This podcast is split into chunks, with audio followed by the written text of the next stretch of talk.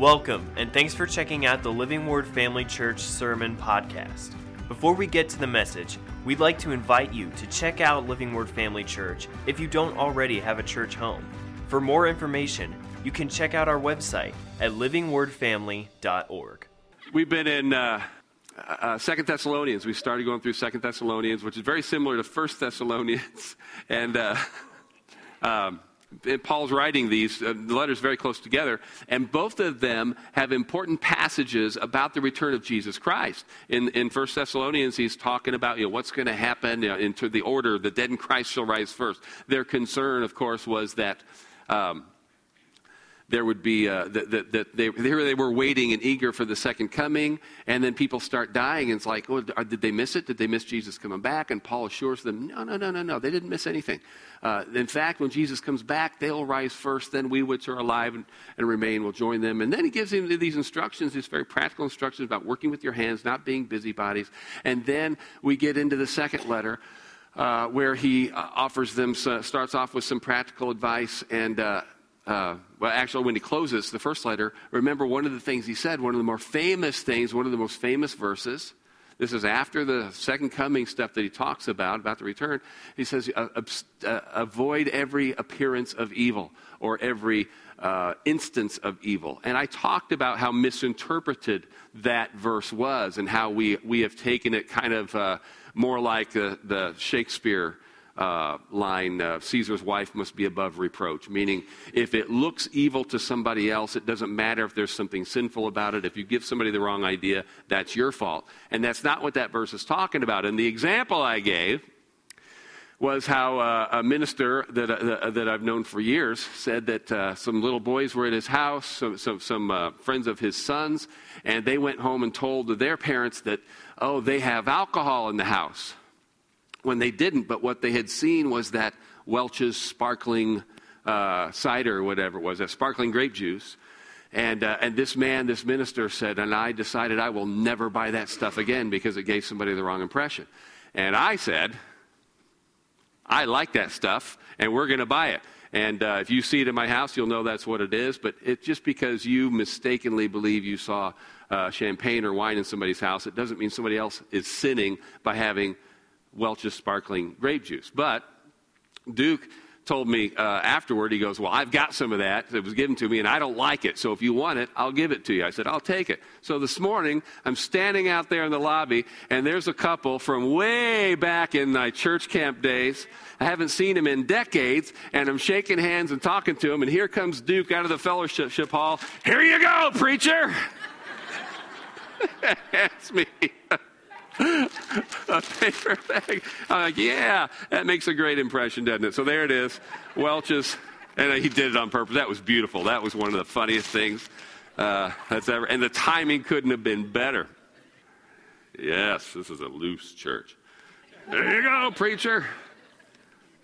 So anyway, so we get through that part of. Uh, First Thessalonians, we, he, he, then he starts, and we got through the first chapter of Second Thessalonians last week, which uh, uh, not going to take much time to review because I really want to get into this. This is super important what we're going to talk about today. But then he gets into chapter two, and I gave you the, uh, the sort of the teaser last week. This is where we're going to start talking about what? The great apostasy. He says, I don't want you to be worried. Don't believe it if somebody tells you that this stuff has already happened, that the, that the second coming has already taken place, that you've missed it, because these things can't happen until what? Until there's a great falling away, until the man of sin has been revealed, the, the son of uh, uh, what? Yes, son of perdition. And uh, the, the restrainer the restrainer is going to restrain until he's taken out of the way. The lawless one, through whom Satan will uh, exhibit all this power and perform these false signs and wonders, and God will destroy him with the breath of his mouth. This is one of the most exciting and important prophetic passages uh, in the Bible. Certainly in Paul's writings, it's one of these places where he really gives some, some specifics about the last days, some instruction. And it's one of the most argued about passages Who is the man of lawlessness? Who is the restrainer? Might be the toughest question to ask in that whole passage. Are you interested?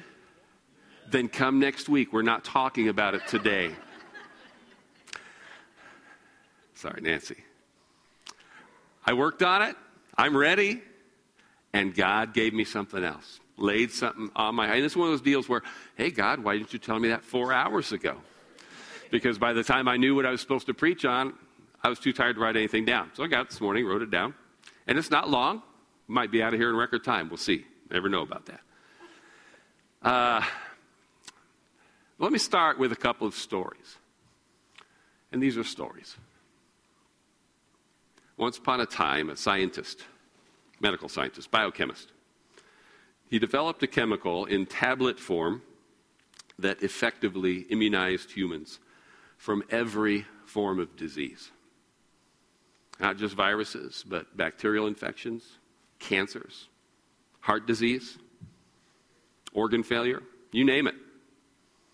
What's more, it costs just pennies to produce.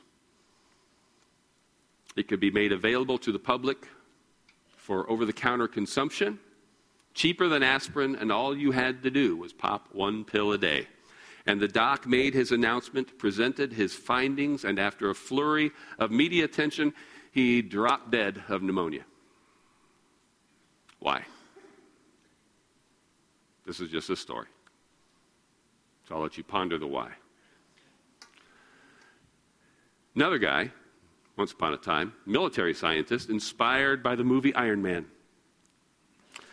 Developed, not so cheaply this time, of course, a new battle armor for frontline troops. It was lightweight, it didn't interfere with soldiers' movements, it didn't interfere with their vision. And as he bravely demonstrated himself, it would withstand a direct hit from an enemy tank, not just small arms fire. Not just small arms fire.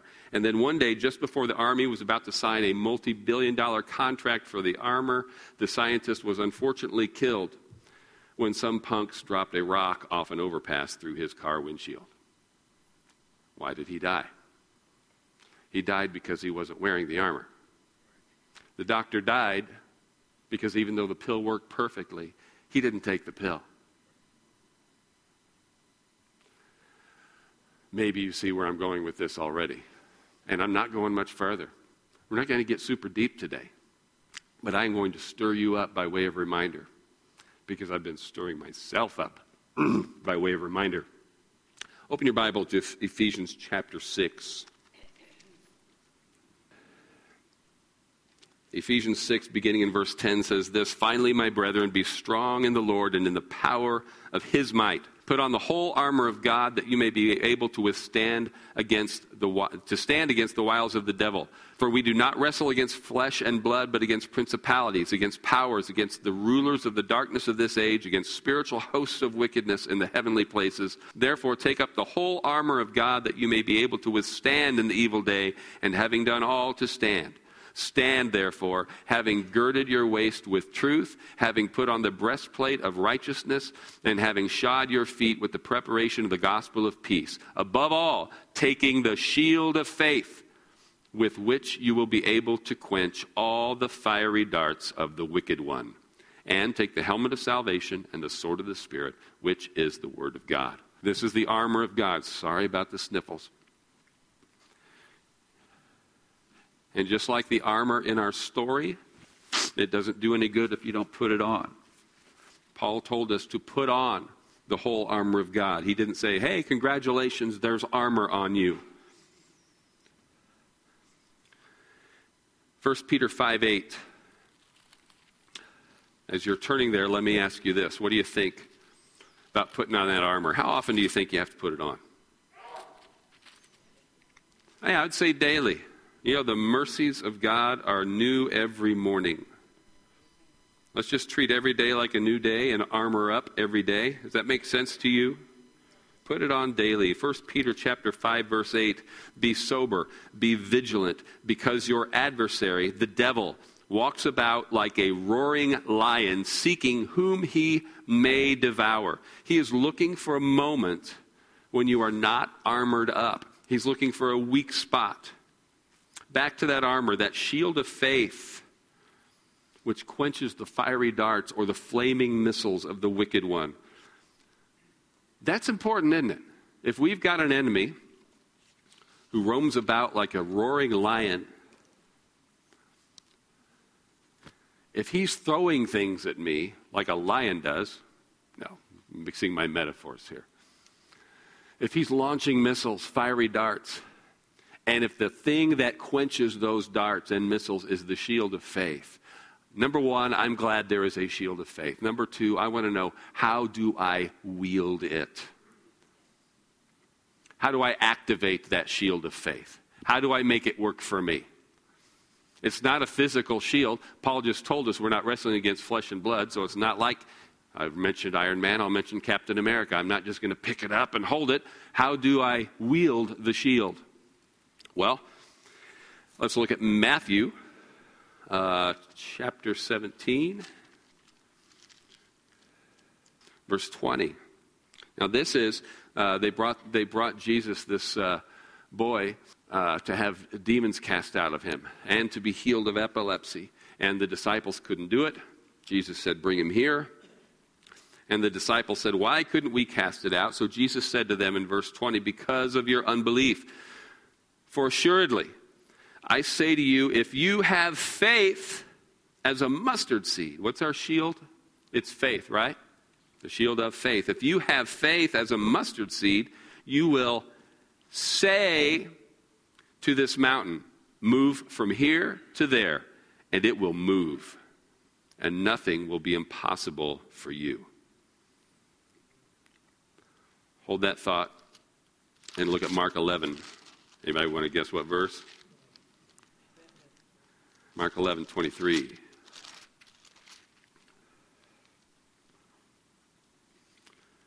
Jesus speaking again in Mark 11, 23, For assuredly I say to you, whoever says to this mountain, Be removed and be cast into the sea, and does not doubt in his heart, but believes that those things he says will be done, he will have whatever he says. Therefore I say to you, whatever things you ask when you pray, believe that you receive them, and you will have them.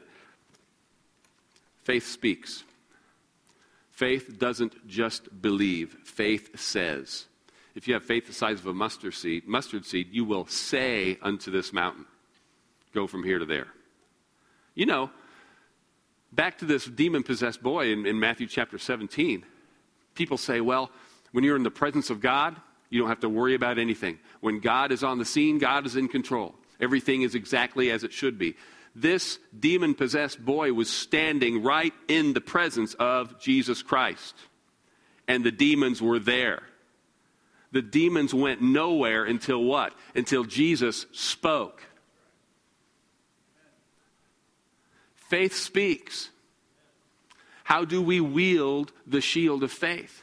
We say we say? How do we activate the promise of protection in this case? The shield of faith with which we quench all the fiery darts, all the flaming missiles of the enemy. How do we do that? We speak it.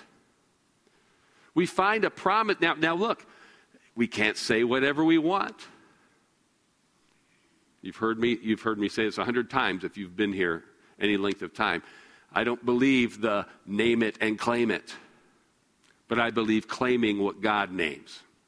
And He has named plenty. He has already spoken plenty for me. And if I see something in the Bible where God says, This is what I promise you, and I'm saying, Well, I'm not seeing that in my life, I can either call God's word a liar or I can say, There's something wrong on my end. God says, I gave you a shield to quench all those fiery darts. And I'm saying, Well, I'm getting hit by fiery darts. I got hit by the flu dart this week. What's the matter? And God just might say, Have you picked that shield up? Are you saying anything? Now, this is where uh, the, the title of this message, by the way, is A Confession.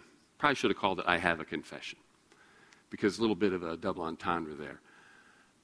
I'm going to lead you in a long confession at the end of this service, a faith confession. But first, I'm going to confess something to you. Uh, I say quite often, you, you, know, we try to, I try to do a message that centers on the doctrine of healing uh, every, I don't know, four, five, six weeks on Wednesday nights. And we pray for the sick after every service.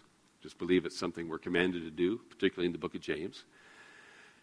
Uh, but I've also shared with you many times how I have a daily confession that I speak over my body and how important it is to say these things, not when you're sick, but when you're healthy.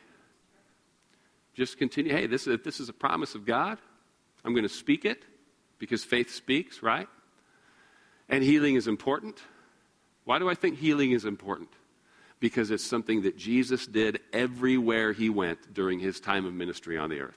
He did a lot of miracles, he did a lot of things, but the things he did everywhere he went to teach, to preach, and to heal. Teaching, preaching, and healing. He never didn't heal a sick person. So I believe Jesus shows us more clearly than any place in the Bible, the Gospels show us that healing is God's will. Don't ask me right now, well, then why do people get sick? Why do people die? You might as well ask me why people go to hell. Is it because God wants them to? Of course not. Jesus died for the sins of the world. Okay, it's a mystery. There's some tough stuff in there. I get it. But I'm going to cling to what I see as God's revealed will. And one of the things I do is I speak a confession. And you've heard me share it.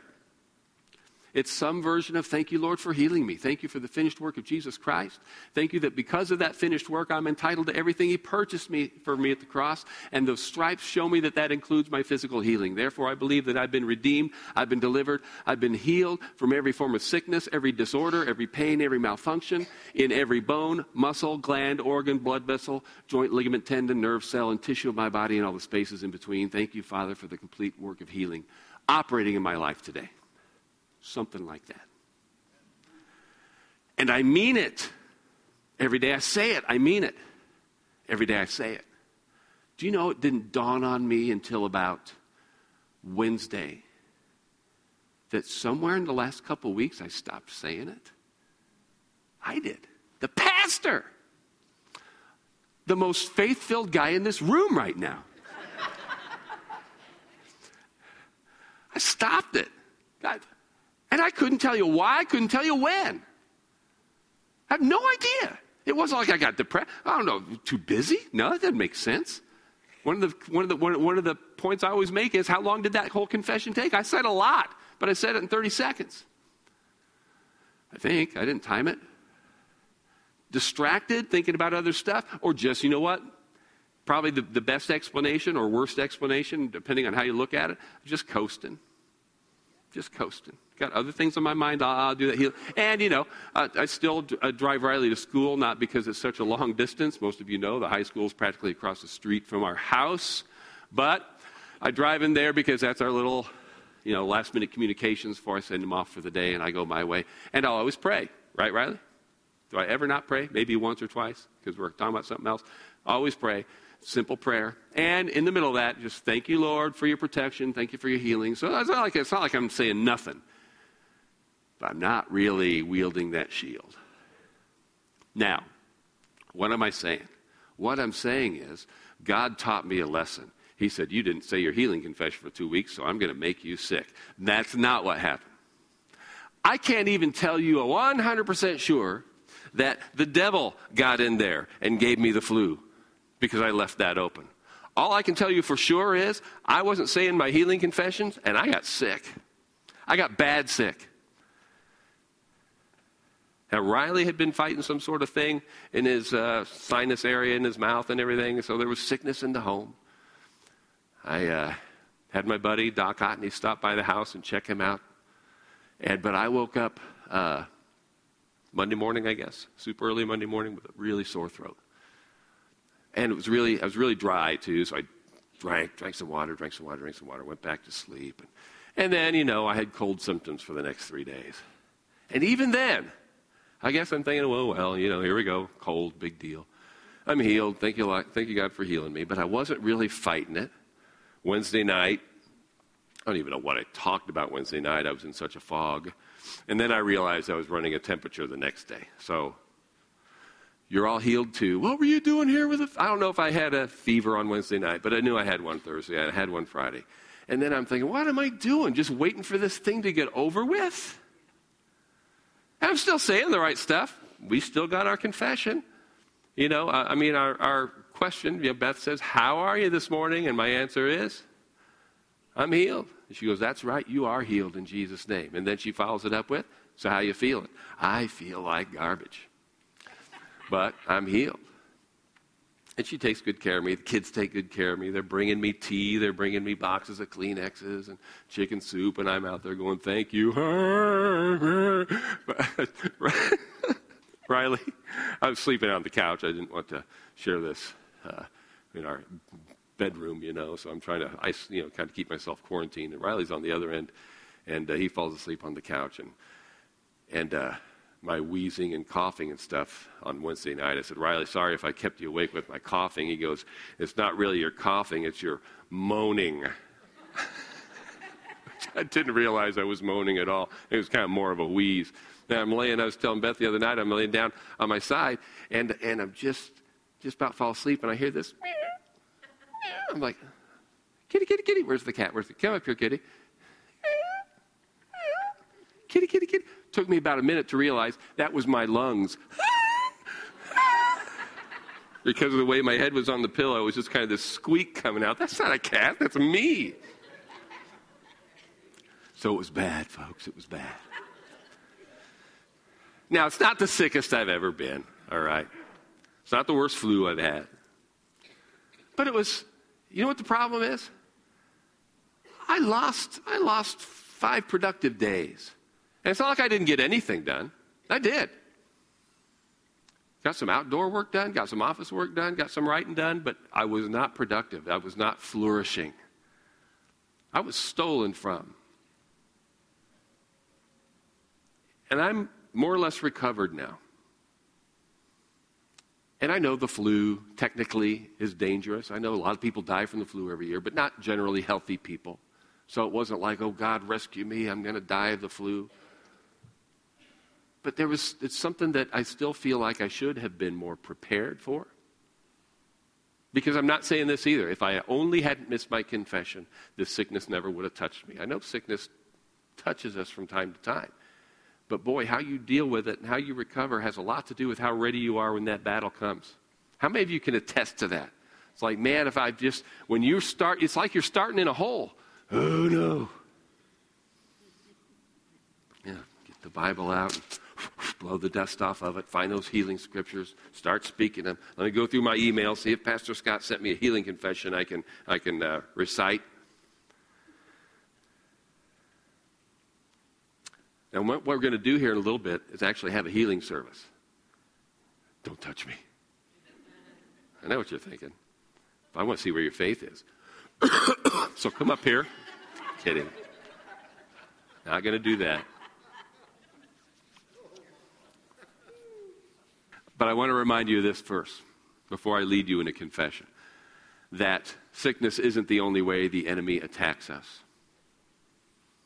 I want to remind you that this battle we are in also is not just for our. You're in a battle for your survival. You're in a battle for your health. You're in a battle for your finances. You're in a battle for personal flourishing.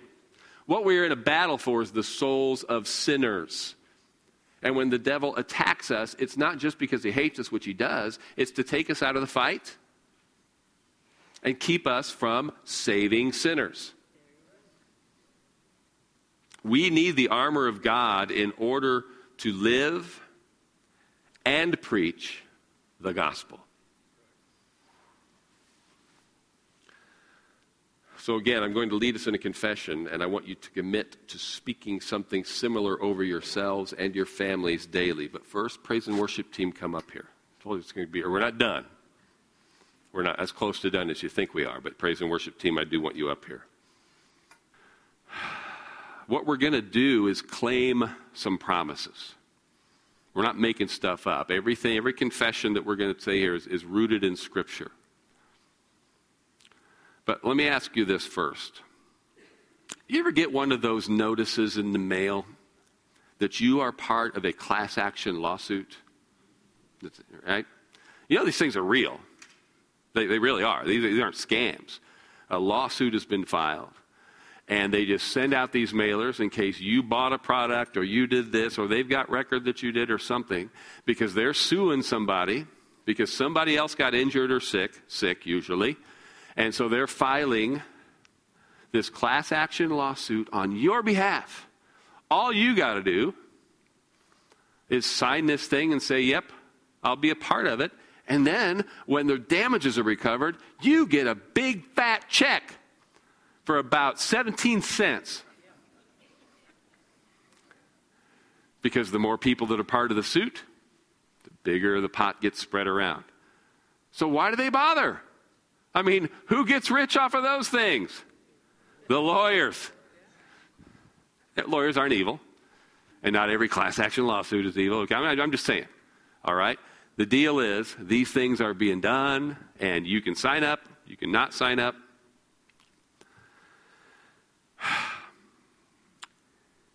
But you are automatically qualified to receive a portion. You don't have to do any of the research, the work, the litigation. You don't need to know the case law. All you have to do is say yes.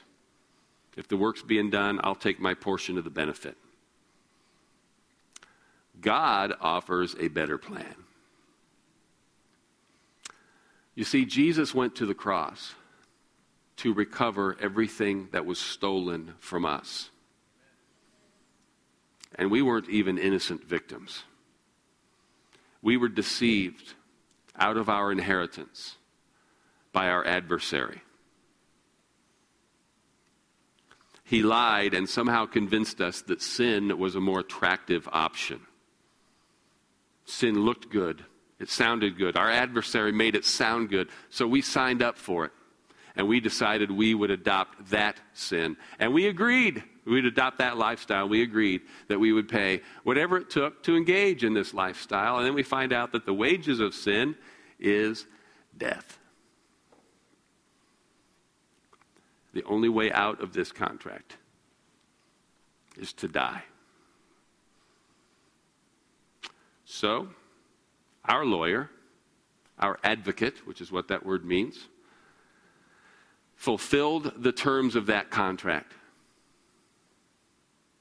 by dying in our place. Said, You signed a contract, it's legal, it's binding. Somebody has to die, and you're the guilty one. But I'm your advocate, I'm for you, and I love you. I'm going to go pay that penalty. I'm going to die in your place, and you'll go free. Now, here's the exciting part. When it comes to recovering the damages, we all don't just get a tiny portion, we all get the full amount. What has the devil stolen from us? What has come into this world? What has left our hands because of sin? Right relationship with our Creator, divine health, supernatural supply, wholeness, abundance. That's what Jesus said. The enemy comes to steal, to kill, and to destroy, but I've come that you might have life and have it more abundantly. So we get the full amount of everything that God promised. We get the full amount. We get it recovered. It's ours. All of that stuff that we lost to the enemy when we were deceived, we get back. How? We have to believe that Jesus Christ really did pay that price for us. In fact, we're talking about faith speaks. Romans uh, 10, chapter 9, or uh, chapter 10, verse 9, it says, If you will believe in your heart, you'll confess with your mouth, confess with your mouth the Lord Jesus Christ, and believe in your heart that God has raised him from the dead, you'll be saved. So let me ask you that. This is the part when we're going back to communion. Uh, reserved for the believer. This is the part where you get to become a believer if you're not already. If you have never personally confessed Jesus Christ as your Lord, that is the one thing you need to do. Do you believe that Jesus died on the cross and do you believe that he had to for you to be saved? Then simply say, Yes, I believe that. And I desire salvation. I need salvation. I believe Jesus is the only way to salvation. So, Jesus, I believe in you. I trust you. Come into my life, my heart. Be my Lord. Take my life. And you'll be saved. You can become a Christian right now. So I'm going to do this a little different. Usually, what we do is we stop at this point. I'll pray, we'll sing a song, and then during that song, you can come up here and give your heart to Christ. But I want to move on to this confession first. So I'm not going to make it a whole lot easier for you. But you can't become a Christian secretly. You've got to confess it. You confess it to God Himself. You might as well confess it to your neighbor. Almost everybody in here got saved in some sort of setting where they came down in front of a crowd or knelt before people. I just want you to do this. If you desire to become a Christian today, just raise your hand. Say, yeah, I'm ready for that. I need that change. I need that difference. And I'm not going to pull a fast. You're not going to come down here. I'm going to lead you in a prayer, but I'm going to do it from right here. You want to make Jesus Christ your Lord today? Say, yeah, I'm ready for that. I'm tired of playing games. I need the benefits you're talking about. I can't do this by myself. I need God to be my God. I need Jesus to be my Lord. Anybody? Quickly, quickly, we have a confession to do. Don't be afraid of this. This is, this is what Jesus died for. Anybody? Okay, I'm not seeing any hands, so I'm just going to believe that that means everybody in here's made that decision. If you haven't, and you were this close, don't leave today without speaking to me. Maybe you just got one more question. Maybe there's something that's got to be settled first that I didn't cover. That's fine. I'll be glad to talk to you, and I won't get too close to you. Last chance, anybody? Yep, yep, yep. Never mind. Yeah, I want to do it right now. I'm just going to pray a third. I promise. All I'm going to do is pray a 30 second prayer from the pulpit, and I'm going to have everybody pray along. But this will be for you. I just want to see your hand. Anybody? Okay. Praise the Lord. Now we're going to say this confession together. So say this after me. Father God, thank you for saving me. Thank you for giving your son to purchase me,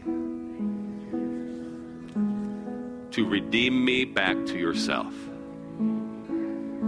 Thank you, Lord, that because of the finished work of Jesus Christ, I am entitled to everything you promise Every promise you make to the righteous is mine because of Jesus. Remind me daily, Lord, that my righteousness is not my own. That all conditions and qualifications have been met in the finished work of Jesus Christ. And because of that, I am healed. I am supplied. I am protected. I am gifted. I am called. I am effective. I am not just a survivor. I am a victor, an overcomer, more than a conqueror, because of the finished work of Jesus Christ. And only because of that. Sickness has no power over me. Sin has no power over me. Poverty has no power over me. Death has no power over me. Fear has no power over me. And because you have so generously supplied all these things, I am doing great things for your kingdom I will employ my God given health, wealth, confidence, skill, energy, wisdom, everything in bringing in the harvest of souls that the enemy desires to destroy. I will not forget what you have done for me, and I will tell of your marvelous works all the days of my life. In Jesus' name, amen. Praise the Lord. Thanks for listening. We hope that this message encouraged and equipped you in your walk with Christ. Make sure to follow us on Facebook or Instagram to stay updated with what's going on at Living Word Family Church. Have a great day.